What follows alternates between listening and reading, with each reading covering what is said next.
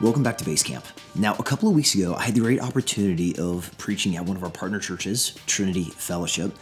And in that sermon, I was given the, the great task of preaching Matthew chapter 6, talking about how we are not to lay up treasures for ourselves here on the earth, but rather in heaven. And I call that sermon Better Rewards. Now, as a ministry, we just had Nino preach a phenomenal sermon this past Sunday on this exact same kind of an idea, but I approached this from a slightly different angle. So I thought I would share it with us as a church so that we could continue to grow. And what does it mean to live with our eyes focused on this coming future kingdom of Christ and not fritter away our lives? Here uh, on the earth, living for kingdoms that are going to fail. So, I hope this encourages you.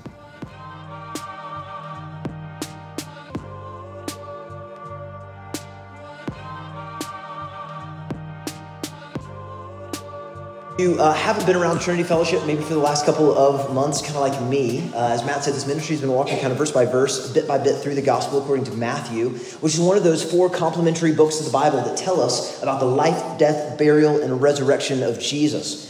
And so today we're continuing right there where Matt just read for us um, with that uh, big, bold number six, chapter six, and verses are small numbers 16 to 24.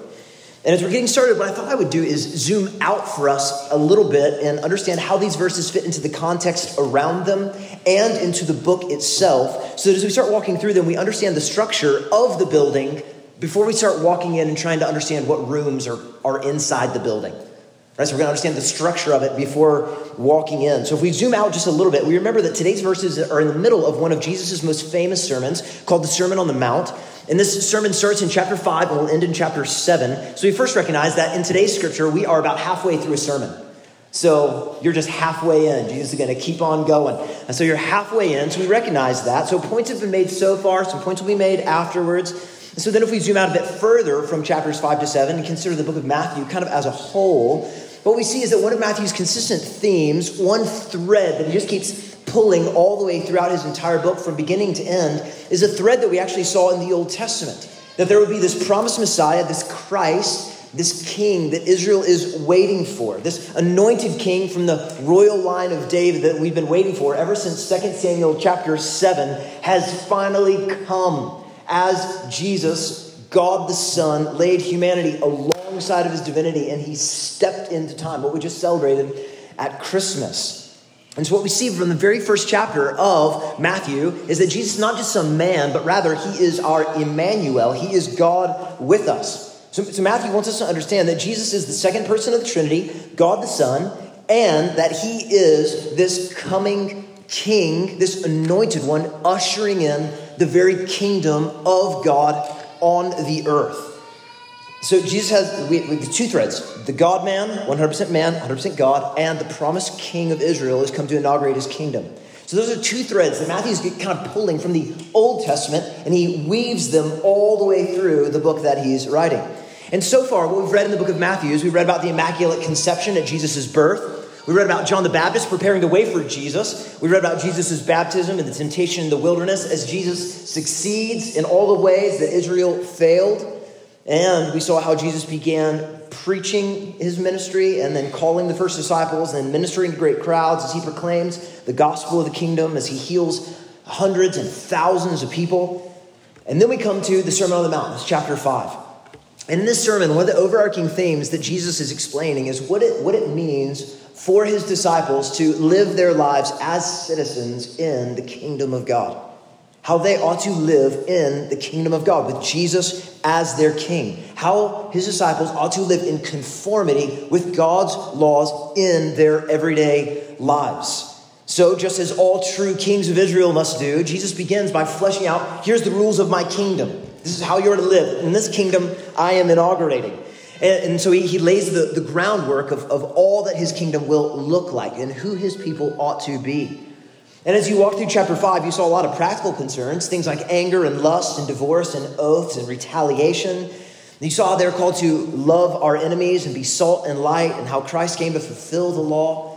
In that chapter, Jesus gave many ways that we are to submit to him as our king in very practical, everyday, everyday ways, as he kind of shone a light on some old patterns and behaviors that we are to take off, remembering that those are things that used to be who we were as people, but now that we are in Christ, this is how we ought to live as God's people. Right? Sort of this take off this stuff, now put on this stuff. So, beginning in chapter 6, we have a word of caution, though. If you want to look with me in chapter 6, verse 1, we read Jesus say, Beware of practicing your righteousness before other people in order to be seen by them, for then you will have no reward from your Father who is in heaven. So the conversation kind of shifts at the beginning of chapter 6, and it's filled, therefore, all of chapter 6 with cautions about practicing righteousness and what motivations undergird all of our actions. And we very quickly learn in this chapter that there is a way, there is a way that we can follow God's commands for living righteously with heart motivations that are not for the glory of God, but rather are for our own glory. Right? We can practice our righteousness in ways that are not for His glory, but for ours. So, so Jesus highlights the problem, this age old problem of motivation. Why are we doing the things that we're doing? Why are we living righteously? And so we begin to see this whole conversation unfold throughout the rest of the chapter about the competing heart motivations inside of all of us. And the two options that Jesus gives for practicing righteousness are either manward towards one another or Godward. Right? Someone can either have their eye towards their eye towards men as they are practicing their righteousness or their eyes towards God. So we can we can we can long to honor God and demonstrate our love for God through our heart motivations and thoughts and actions. But there's this competing motivation when we practice righteousness externally. Because we can want to be recognized by other people as being incredibly religious and devout. When in reality, we are just hypocrites, play actors. We can pretend to be holy in our affections and hearts and desires, and it looks the same on the outward looks the exact same. You might look at someone and not know what their heart motivation actually is. Because externally, they can look the same. Let me think about Judas. He walked around with Jesus for three years. Was, was Homeboy the only one who didn't cast out demons and teach well and do things rightly? Everyone else, the 11, when he betrayed Jesus, they were like, yeah, we knew all along there was something wrong with that guy. No, all along they thought, you're one of us, until at last his heart motivation came out oh no, you are not one of us. So our heart motivations are what really matters in practicing righteousness, not just that we are practicing righteousness. So, right out of the gate, Jesus wants us to know there's a way that we can practice our righteousness, to live out our faith as Christians in a very calculated, public sort of way that we want to receive rewards from other people for ourselves. And there is a way we can live out our faith in a way that does not draw the attention and eye of others. So, what we begin to see happen in Jesus' sermon is this turn in chapter 6 towards what is your heart motivation? What is your motivation for living righteously? And interestingly, Jesus frames the entire conversation of our heart motivations about reward, around rewards, saying that there is a way to practice our righteousness for temporary rewards, the praise of men, or eternal rewards that come from God the Father. Rewards or rewards. What rewards are you living for? So, throughout this chapter, and, and, really the rest of Matthew, we have to be thinking and evaluating our own hearts and what is our motivation for why we are living the way that we are. Am I living out my faith in practical ways to be seen by others, or are we doing so in order to be seen by God? And Jesus frames it this way Am I living righteous, a righteous life to receive a reward from those around me, or am I living so in a way to receive a reward from the Father? Now, before we move any further in this text, at this point, uh, I, I, I want to I want to acknowledge there might start to arise kind of this inner tension with Jesus' words maybe in our hearts and minds. Right? So if we really understand the argument, and Jesus is saying that there are two competing motivations for, for living in a righteous way. We're either doing so, living righteously in order to receive rewards from, from people or from God, then we might begin to wonder if this is even a righteous and a right way to think about our lives and practicing our righteousness. I mean, should we be those who are pursuing rewards from the Father for how we are living? That phrase seems weird coming out of my mouth. Does it seem weird landing on your ears? That's, that's, a, that's a, seems weird feels like a weird statement. What exactly is Jesus saying? It's really important because we shouldn't shy away from it. In fact, if we're, we're reading through the rest of chapter 6 or quickly skim over it, this is the theme over and over and over again. We see the word reward constantly. Right? Look with me, verses 2 and 4. When we give to the needy, we don't sound trumpets before us like the hypocrites do, so that we're praised by others. No, because what's happening there? You're receiving your rewards here on this earth because of all of your trumpet sounding and your attention grabbing. But that's not how we ought to live as Christians. Rather, we are to be generous in secret, so the Father sees us doing what we're doing in secret and will do what? Yell at me. Reward you and when we pray, we aren't to pray like the hypocrites, for they love to stand and pray in the synagogues and street corners to be seen by others, and so they receive their reward as others praise them and think really well of them. We aren't to be like that either. Rather, we are to go in the privacy of our rooms, shut the door, and pray. And the Father who sees in secret will do what? Reward us. And we aren't to pray with empty phrases like the Gentiles, thinking they will be heard for their many words. No. So, so Jesus is telling us we shouldn't pursue rewards that we shouldn't pursue ungodly rewards for righteous living. We should pursue the right rewards, not the wrong ones. So we're to question our motivations, our hearts. Why are we pursuing righteousness? Because there are rewards to be had, either rewards here on the earth or rewards from the Father. So rewards isn't the problem. The problem is what is our aim? What are we looking for? Which rewards are we amassing for ourselves? Now, again, if that kind of thinking seems foreign to you, if pursuing righteousness for rewards from the Father seems a bit off to you, what I would submit to you is that your uncomfortability with the idea of receiving rewards from the Father for your righteous living does not come from the Bible, but rather comes from the culture around us that we have inherited. In fact, C.S. Lewis, in his famous sermon called The Weight of Glory, explained where this kind of thinking comes from. He said, I submit that this notion has crept in from Kant and the Stoics and is no part of the Christian faith. He says, Indeed, if we consider the unblushing promises of reward and the staggering nature of the rewards promised in the Gospels, it would seem that our Lord finds our desires not too strong, but too weak. And this is his famous line if you've ever read C.S. Lewis. He says, We are half hearted creatures fooling about with drink and sex and ambition when infinite joy is offered to us. Like an ignorant child who wants to go on making mud pies in the slum because he cannot imagine what is meant by the offer of a holiday at the sea. We are far too easily pleased. See, as Christians, we shouldn't shrink back from rewards as motivation. I do this with my kids all the time. Your boss does that with your paycheck right? Rewards for, or rewards uh, as motivations is a good and a godly thing in God's word, but it's what rewards are you after? What rewards are you after? It's not ungodly to pursue rewards. When Jesus, God in the flesh, tells you to pursue rewards, you're not more godly for saying, Oh, I don't want rewards, I just want Jesus. Jesus says, pursue rewards. And you say, no, I don't think so. Ah, it's ungodly. And God is saying, pursue rewards. No, I don't think so. One of you is wrong. It's you. It's not God, and it's not His word. No, you are to pursue rewards. There are rewards for righteous living, which is something we need to really grab hold of. There are rewards for not looking at pornography. There are rewards for not sleeping with your boyfriend or girlfriend. There are rewards for disciplining your children and raising them up in the fear and admonition of the Lord. There are rewards for not cheating on your taxes. There are, reward, there are rewards to be had, and we're giving them up because, because we're foolish. This is a good motivation as we're practicing holiness and righteous way of living.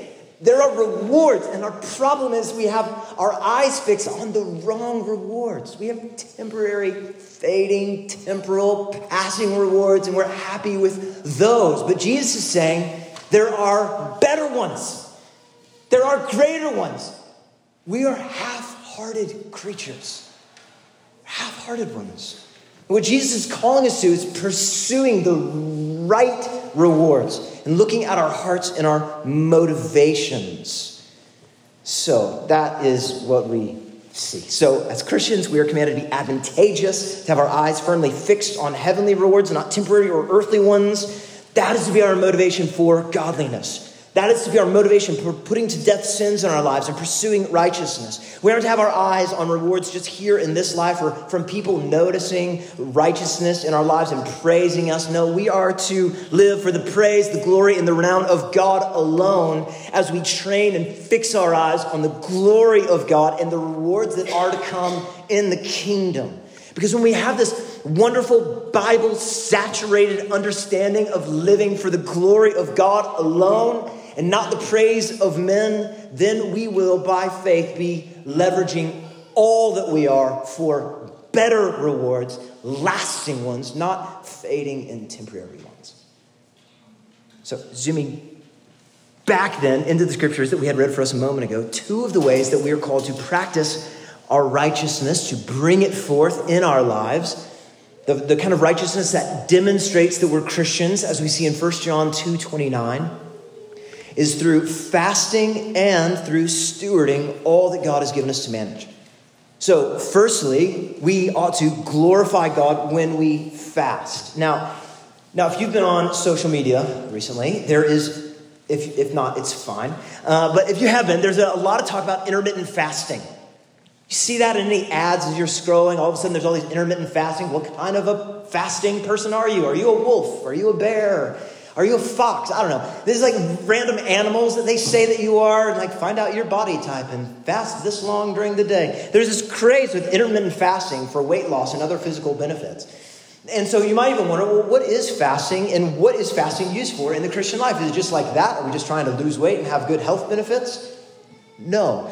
So, what is fasting? Well, fasting is a temporary renunciation of something that is in itself good, like food, in order to intensify our expression of need for something greater. I'm going to say that again.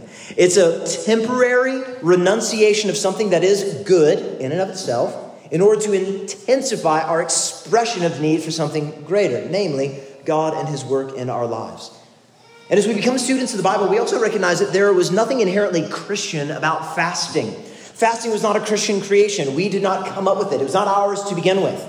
As a religious practice, we see it in the Old Testament. We see for example, in Ezra chapter 8, verse 21. We read Ezra write this He said, Then I proclaimed a fast there at the river Ahava, that we might humble ourselves before God to seek from him a safe journey for ourselves, our children, and all of our goods. And so, for the glory of God, by means of their protection from danger, a fast was called. And so, fasting is this intentional going without food so that you can intensify the cry to God for help. It's this having this inner pang of hunger that reminds you that your help comes from the Lord.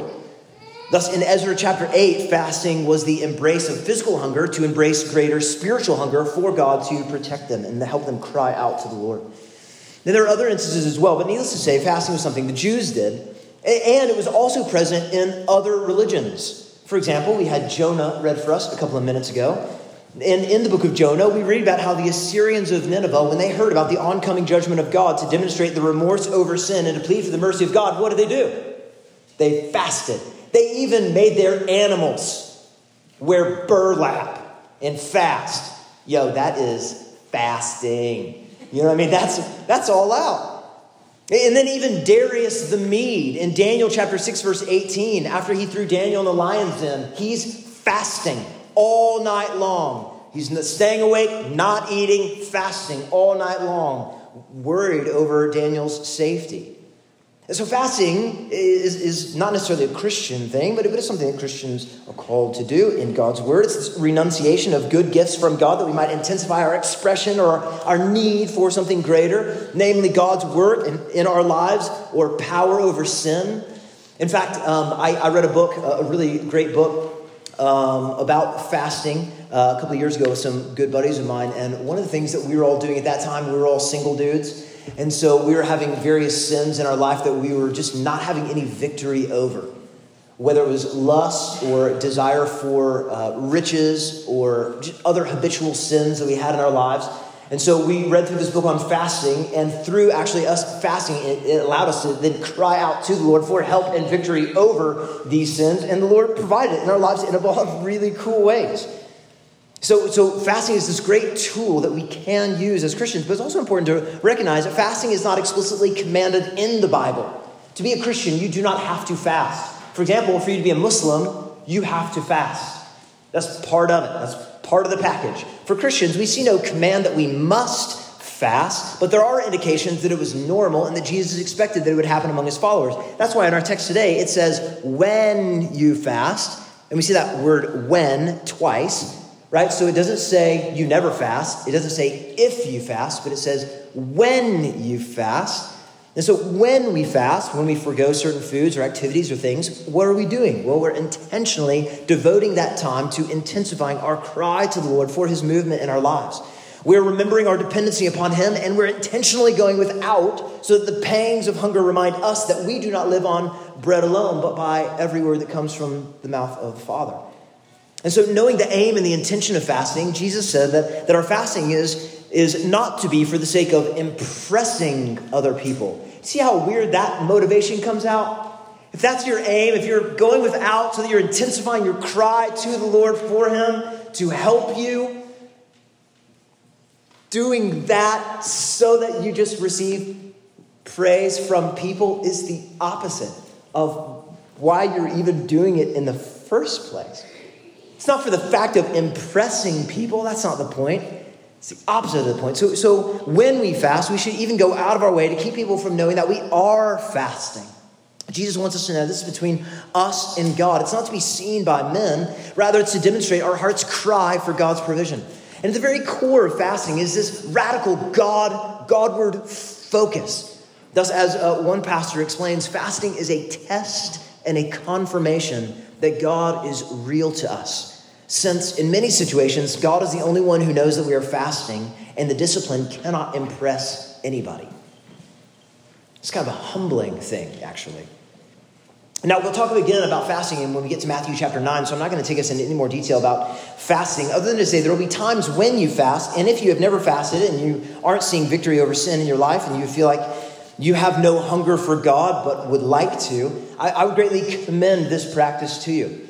In fact, there's a wonderful book, if you're brand new to the idea of fasting, called A Hunger for God, written by John Piper, that I went through. Uh, that's that book I went through with a couple of guys that I would, I would highly uh, encourage you to buy, to read through.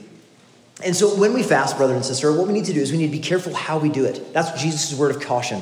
Do not do it to be noticed by others. Don't do it for people to think well of you. Don't do it to uh, persuade other people that you are a special, holy person because of your fasting. For in doing so, you forfeit any reward from God for doing so.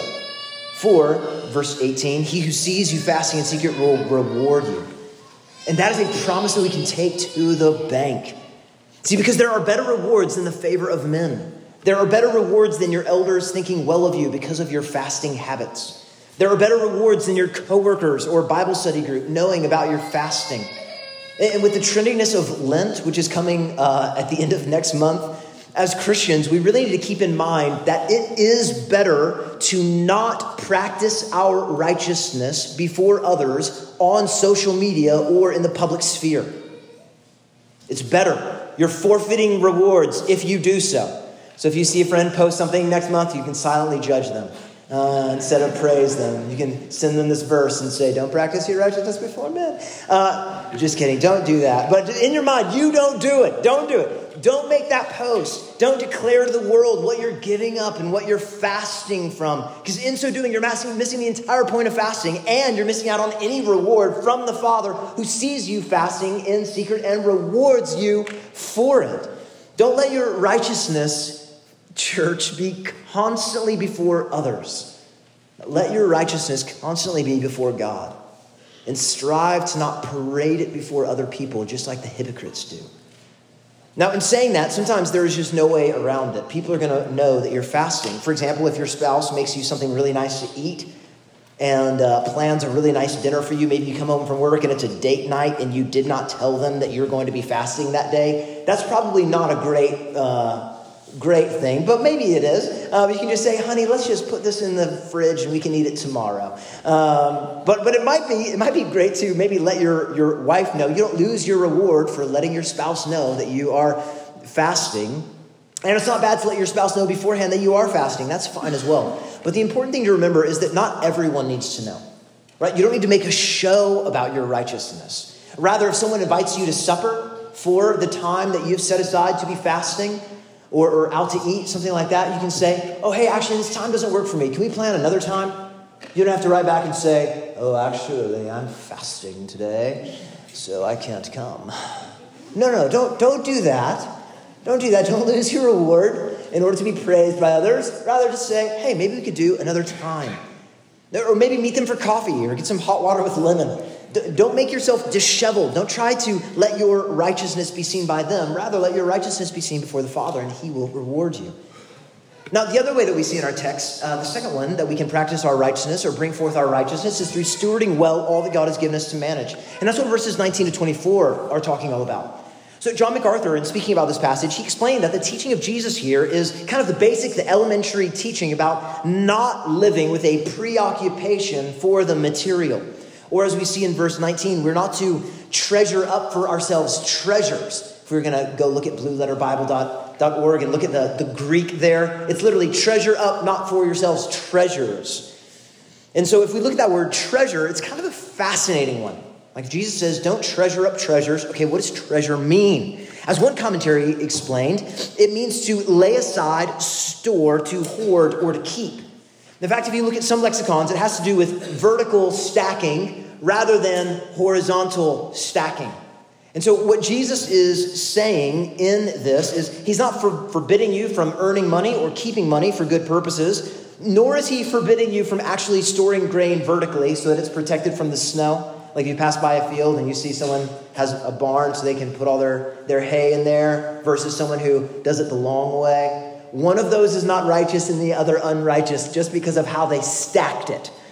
All right, the whole, the whole uh, goal here is to forbid us from storing up money to be wasted purely on self indulgence with no eye towards the kingdom to come. And that's the whole issue here. And again, it gets to the heart matter of, of in all of us about how we perceive wealth and treasure in our lives. So we have to ask ourselves, well, do I perceive the goal of life? What is the goal of life? Is the goal of life mainly involving the gaining of money to be stored and then used for my own indulgence? Or do I see the goal of life living for the glory of God, striving to honor Him and to advance His purposes with any wealth that we are given to manage here upon the earth? That's the question.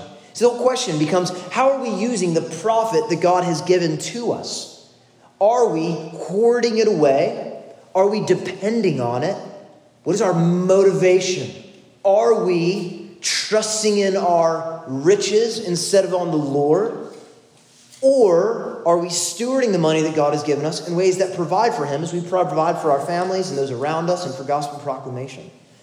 See, a good heart question might be as we are as we're looking at this is are we hoping in wealth? Are we banking on it? Are we trusting upon it? Like, like when something wrong happens in your life, immediately, where does your where does your heart and your mind go?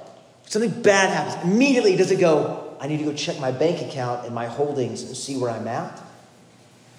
Where's your heart motivation go towards, Lord, I trust you and all that I have is yours? Then going and looking at your bank account and seeing what you can do and, and how you need to go. Where, where's, your, where's your heart motivation immediately take you? It shows us the things that we depend on. That's what our, our habits do. Think about this like when COVID hit, all of our financial holdings. Is that what was the thing that you cared the most about? Or did you care most about the salvation of your neighbor next door? That's what Jesus is after here. What is, what is our heart when it comes to our finances? And this is important because the question is not how much money do we have, as if having a whole lot of money is unholy and only having a tiny little bit of money is more holy. No, in the Bible, our, our holiness for us as Christians is not tied to how much or how little we have, because God is the one who gives to every man everything that he has. To, to, some, he's given little, to others, he's given more to steward over. So that's not the question. But the question is, where are our hearts and how are we stewarding the finances that God has given us to manage? That's what I mean when I say that the real question is, where are our hearts? What is our motivation? See, the sin is not, sin is not in earning, making, or saving money. For we read in the book of Proverbs that we are to save money.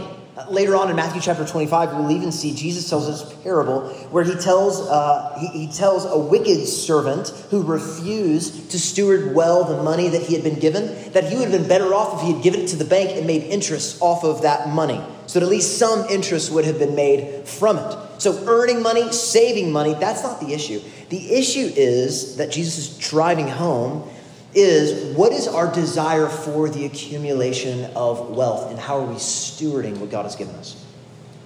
Is our desire for that self indulgence, extravagant luxury, and hard heartedness towards the thing of God?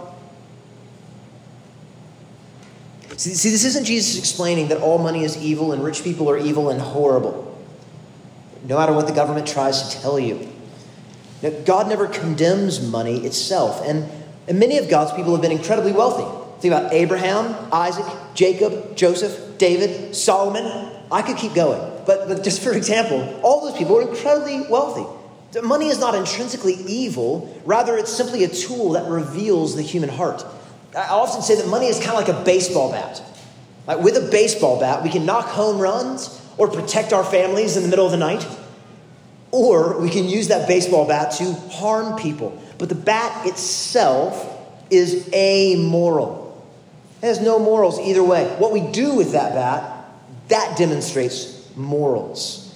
And so in the Bible, money is never condemned, nor the possession of it. In fact, Deuteronomy 8 explains that God is the one who gives the ability to gain wealth. And having a robust understanding that God is sovereign over every jot and tittle of the universe, we know from His Word that He is the one who raises low and brings high. He is the one who sovereignly determines who He is going to give to steward over much and who will steward over little. And we know that no man can receive even one thing unless it passes to him through the hand of God. Thus, there's no question in the Bible on if God grants wealth to some and not to others. All that is under His prerogative.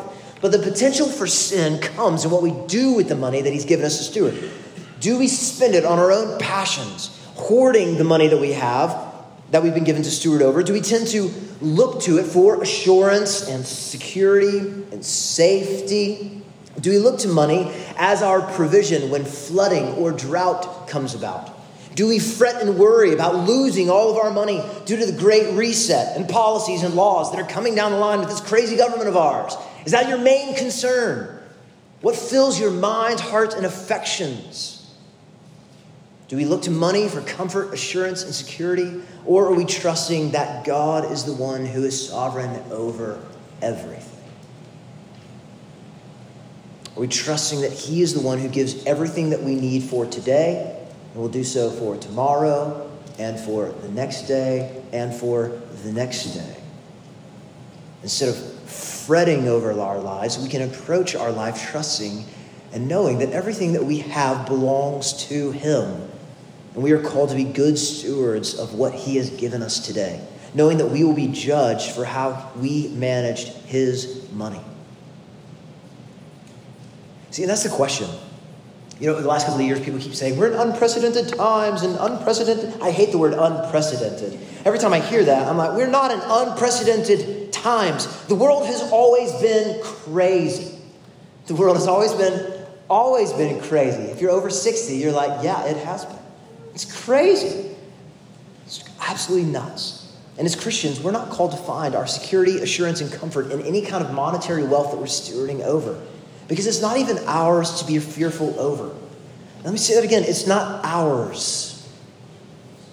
It's really easy to forget that, isn't it? It's really easy to be overcome with worry and anxiety about tomorrow. But when we walk with the awareness that everything that we have belongs to God, we can walk through our everyday lives with great confidence and comfort, not trusting in our riches, but trusting in God to provide all that we need, which liberates us, as John Wesley said in his famous sermon on the use of money, to work as hard as we can, to earn as much as we can, to save as much as we can, and to give as much as we can for the glory of God and his advancement. And if you look at the history of Canada, what has happened is that throughout our history, every single major university, hospital, and every church building has been built by Christians. As we have stewarded the wealth that God has given us, not to build our own kingdoms, but to build His.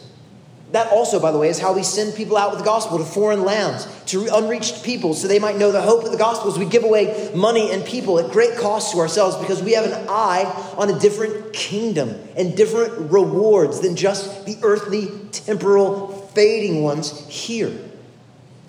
So, as, as I've said, as Christians, the first way that we glorify God with our wealth is by providing for our own families. So, men, you are called to work diligently as unto the Lord to provide for your own families, or else, we see in God's word, you are worse than an unbeliever, which simply refers to the fact that you know better and you're refusing to submit to God.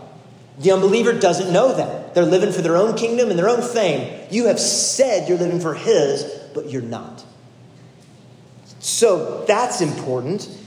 And in, in so doing, as we're taking care of our family's needs, providing for them, secondarily, we then see, look around us, and provide for the needs of others. Thus, what we're to do is so orient our lives that generosity marks all that we have and all that we are as Christians. Because in doing so, we're simply imitating Jesus, right? Who left the glories of heaven, becoming poor so that we might become rich with every spiritual blessing in the heavenly places. Also, we see in 1 Timothy 6:17 about money that we are also to enjoy the wealth that God has given us to steward.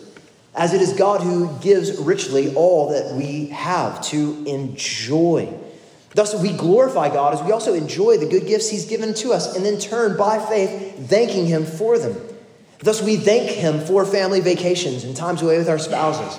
We thank Him for warm houses in the middle of the Manitoba winter. We thank Him for every good gift as we strive to glorify Him because we know that all things come from Him. So we turn and glorify Him as we steward over them.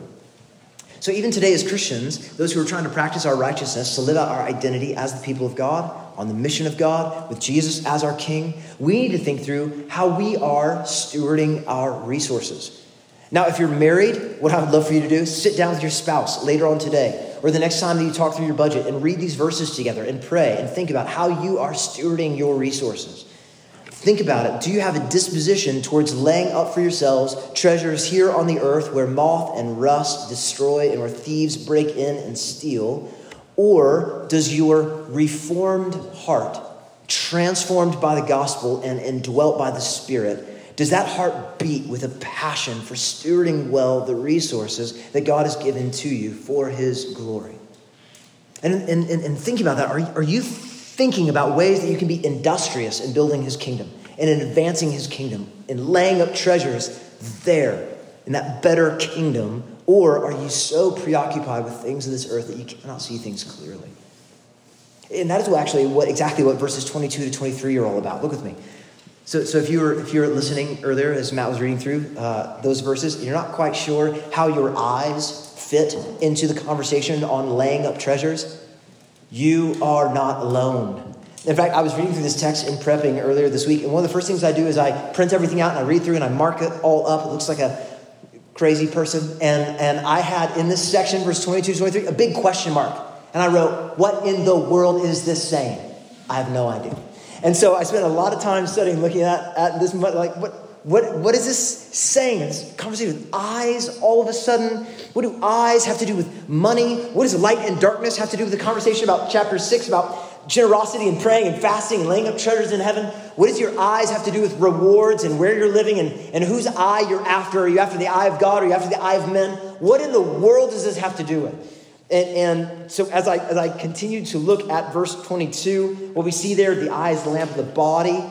So literally, it's how light gets into our brains and how we see. Then we have this phrase, if, your if your eye is healthy, then your whole body will be full of light. But if your eye is bad, then your whole body will be full of darkness. If then the light is in you, how great is darkness? And the more that, more that I began thinking about the context, an answer kind of becomes more and more into view as we zoom out a little bit and look at this text in light of the context. Because in doing so, what we see is the constant refrain in chapter 6, in this part of the sermon, has been that in practicing our righteousness, we need to be careful not to be doing so to what?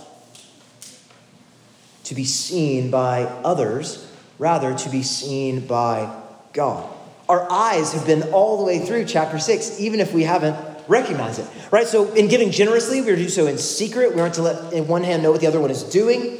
When we go into our room by ourselves to pray, we aren't to be seen by anyone. We're to close the door, be alone. We aren't to tell, let others know by our countenance, by them looking upon us, that we're fasting, but do it secretly. We are to be laying up treasures in heaven. Guess what? Treasures in heaven cannot be seen. Uh, none of those can be seen. So the idea of sight actually has been all the way throughout this chapter. We just haven't seen it. See what I did there? We just haven't seen it. So verses 22 and 23, there, it's not this weird parentheses in this conversation where you're like, did Jesus spaz out for a second? What is happening here? It's not this weird pause, but it's an overflow of the entire conversation that Jesus has been having with them all along. We've been reading about the eyes of others, the concept of the eyes of God, but now the conversation has turned to our eyes. And what Jesus is preaching here is that when our eyes are focused, what they are focused on will be what we give our attention, time, focus, and direction towards. Right? Similarly to like when you're first learning how to drive and you're driving in the snow, and your dad or someone like that said, Don't look at the snow. You're going to want to, don't. Look at the road, don't look at the snow. Why? You will get into a wreck. Some of you are maybe taking driver's courses right now and you're like, oh, that's important to know. It is very, I just saved your life. You are welcome. Don't look there. Look at because where we're looking at, that is where we will go. Where we place our eyes shape where we are headed. See, there's this tendency in the human heart to place our eyes on things that do not matter. That's our tendency. Rewards here, temporary fading things here, momentary happiness here. We focus here, and in so doing, we place our eyes on things that do not matter, and we head full force in that direction. That's the tendency of the human heart. In this chapter, for example, we can place our eyes on pleasing men and receiving rewards from them so that we will miss receiving ultimate rewards from God because we traded the glory that comes from God for the fading glory that comes from men. So, in regards to stewarding well the financial resources God has given to us, we can do the same thing. We can be so fascinated with earthly pursuits, having our treasure in the things on this earth. And as we do so, where our heart is, that will be where our loves are and the direction of our life goes as our eyes are in that direction. Thus, as John MacArthur explains, if our focus is continually on money and accumulation and self indulgence, he says you will be blind to the spiritual reality. Your vision is clouded, and it is a severe darkness. Not only that, but we see in, in here, Jesus says that it fills your whole body. You, you are you become darkness as you spend your days laboring to fuel your own self exaltation and your own fragile, impotent glory. That's one option. But the other option is you can fix your eyes on the prize, the upward call of Christ Jesus, and run the race that he set for us, living for rewards in a kingdom to come. And in the end, here, well done, good and faithful servant, because you are covered in the righteous robes of Christ. So you're guaranteed to hear that but also because you have lived your life in such a way as to live for His glory and His kingdom and not your own. See, the determining factor in all of this is where are our eyes focused? What is in us? Light or darkness? Are we after the eyes of men or after the eyes of God? Are we after physical rewards or eternal ones? Brothers and sisters, where is your treasure? Where is your heart? Where are your eyes? And it's this that shapes all of chapter six. So we're left to be wondering, asking ourselves those questions. Because where our treasure is, where our eyes are, where our hearts are, that's our motivation. That's, that's what we care about. That's the kingdom we are after. Which is fascinating, isn't it? Because what we see here is Jesus is commanding us, commanding us to have our hearts, our affections, our desires so fixated singularly on Him that we will live for the glory that comes from God instead of frittering away our days for the glory of man. But it all comes down to our hearts. What kingdom do we love? What, what do we treasure? What do we value more? And the demand from Jesus is you must love my kingdom more than your own and find your treasure there. Not only practicing righteousness, but doing it with the right motivation. Love me, love my kingdom, not yours. So we're left with the question how do you do that?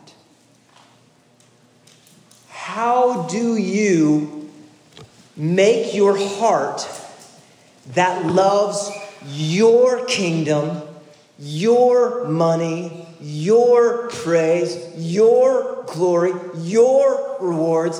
How do we take that heart and make it change what it loves? How do you do that? How do you do that? How do you fundamentally, how do you stop loving one thing that you love and love something different? That's the question that everyone asks around New Year's resolution time. Is it not? We might try for a while around this time of year, even though we love pound cake, we might try to love working out really hard. We might try. And we might succeed for a couple of weeks, maybe a month. But then what happens? Somebody makes or gives you a pound cake, and you eat the whole thing. And you're like, whatever pounds I lost, I just gained, baby. Because I love it. What, did you change your loves? Did you now love working out more than loving pound cake? No. You temporarily tried to force yourself to not love pound cake to no avail. That's what you did. You try to force yourself to love one thing, but you don't change your loves, and we don't treasure what we value. Likewise, in our love of money and love of praise and love of earthly rewards, we're all born into this world loving earthly treasure and fame and recognition. It's what fuels all of social media today, but has been long in the human heart beforehand. Every human heart that has ever been born desires fortune, fame, recognition, and glory from men.